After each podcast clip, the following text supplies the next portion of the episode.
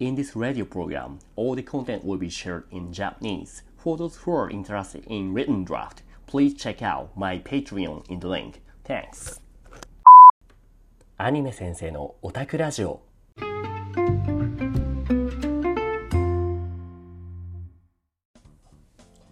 こんにちはアニメ先生のゆうきですアニメ先生のオタクラジオ通称アニオタでは日本生まれ埼玉育ちのアニメオタクであるゆうきがアニメが好きな人いわゆるオタク向けの日本語学習者向けに情報発信する雑談ラジオです。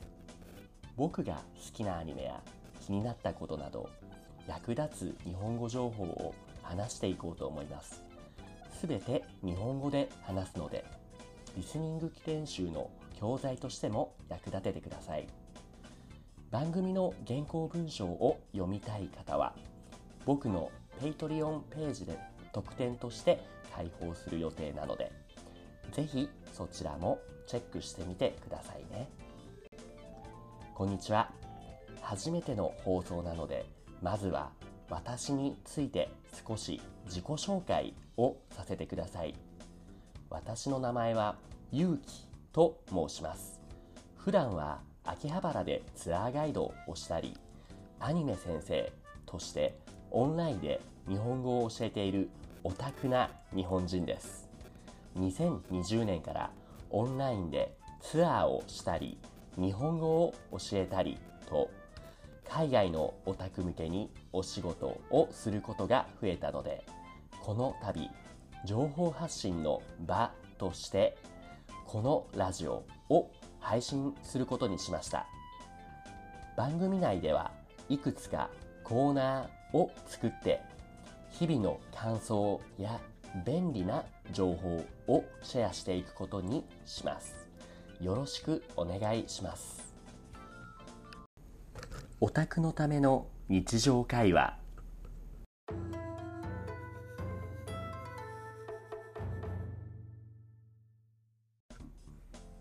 毎日の会話で使える表現を紹介するコーナー。今回紹介するのはこちら。明けましておめでとうございます。明けましておめでとうございます。この言葉は一年の始まりを祝う表現です。新年になって初めて会う友達や家族。同僚の人たちに使ってみましょう。利用例 A さん明けましておめでとうございます。今年もよろしくお願いします。明けましておめでとうございます。こちらこそよろしくお願いします。明けましておめでとうございます。この言葉は敬語表現です。もし友達に対してカジュアルに新年を祝いたい場合は省略表現として明けおめでも大丈夫です。日本人の若者は明けましておめでとうございます。今年もよろしくお願いします。を縮めて明けおめことよろなんて言ったりもしますね。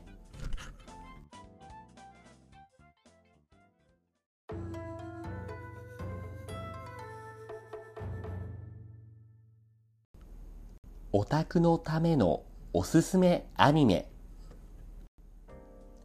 このコーナーでは1000作品以上のアニメを見た僕が特におすすめの作品を紹介します。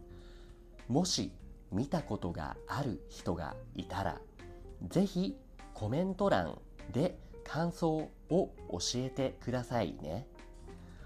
記念すべき第1回目に僕がおすすめするのはこちら。バイオレット・エヴァーガーデン。これは暁かなさんによるライトノベルが原作のアニメです。戦争の道具として使われてきた主人公バイオレット・エヴァーガーデンが元上官であるホッジンズの開いた郵便社で働く姿を描いた物語です。郵便社で手紙を代筆する中で人間らしい感情を学んでいく感動ヒューマンドラマ作品となっています。京都アニメーションが手掛けたこの作品はまるで機械のような美少女のバイオレットちゃんが物語を通して愛してるという気持ちや友情家族との愛などを気づかせる描写がとても芸術的です。バイオレットちゃんは武器としての強さを持つ反面人間らしい常識が全くない脆さを持ち合わせています。そんな彼女が成長していく姿からは目が離せないこと間違いなしです。とても感動できる話が多く特に10話の「愛する人はずっと見守っている」は僕の中でも一番好きなアニメエピソードの一つです。本作はアニメ版全13話の他に OVA と劇場版2作が出ています。アニメ版はネットフリックスオリジナル作品なのでまだ見てない人はぜひ試してみてください。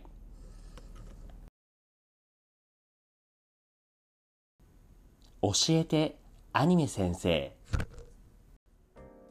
この番組では毎回日本語の文法やわからないこと日本の文化や知りたいことについて答えるコーナーです。今回はまだ何も質問が来ていないので今後いただくお便りを紹介していこうと思っています。なのでどしどし送ってきてください。よろしくお願いします。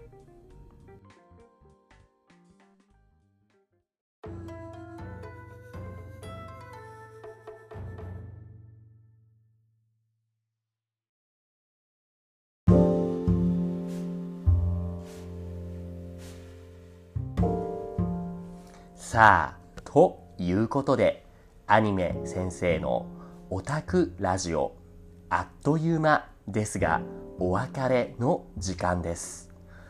番組では皆さんからのお便り、ご質問、感想など何でもお待ちしています。番組詳細欄内のアンケートリンクからどしどしご応募ください。始めたばかりでまだまだわからないことだらけなので番組改善のためのアドバイスなどももらえると嬉しいです。よろしくお願いします。それではまた次回。ありがとうございました。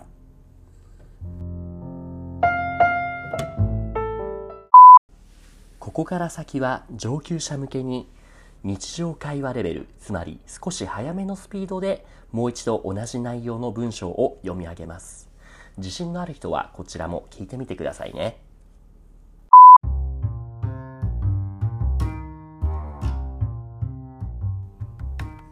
こんにちは、アニメ先生のゆうきです。アニメ先生のオタクラジオ、通称アニオタラジオでは、日本生まれ埼玉育ちのアニメオタクであるゆうきが、アニメ好きな人、いわゆるオタク向けの日本語学習者向けに、情報発信する雑談ラジオです。僕が好きなアニメや気になったことなど、役立つ日本語情報を話していこうと思います。すべて日本語で話すので、リスニング練習の教材としても役立ててください。番組の原稿文章を読みたい方は僕のペイトリオンページで特典として開放する予定なのでぜひそちらもチェックしてみてくださいね。こんにちは。初めての放送なのでまずは私について少し自己紹介をさせてください。私の名前はゆうきと申します。普段は秋葉原でツアーガイドをしたりアニメ先生としてオンラインで日本語を教えているオタクな日本人です。2020年からオンラインでツアーをしたり日本語を教えたりと海外のオタク向けにお仕事をすることが増えたのでこの度情報発信の場としてこのラジオを配信することにしました。番組内ではいくつかコーナーを作って日々の感想や便利な情報をシェアしていくことにします。よろしくお願いします。オタクのための日常会話。毎日の会話で使える表現を紹介するコーナー。今回紹介するのはこちら。明けましておめでとうございます。明けましておめでとうございます。この言葉は1年の始まりを祝う表現です。新年になって初めて会う友達や家族同僚の人たちに使ってみましょう。利用例 A さん明けましておめでとうございます。今年もよろしくお願いします。明けましておめでとうございます。こちらこそよろしくお願いします。明けましておめでとうございます。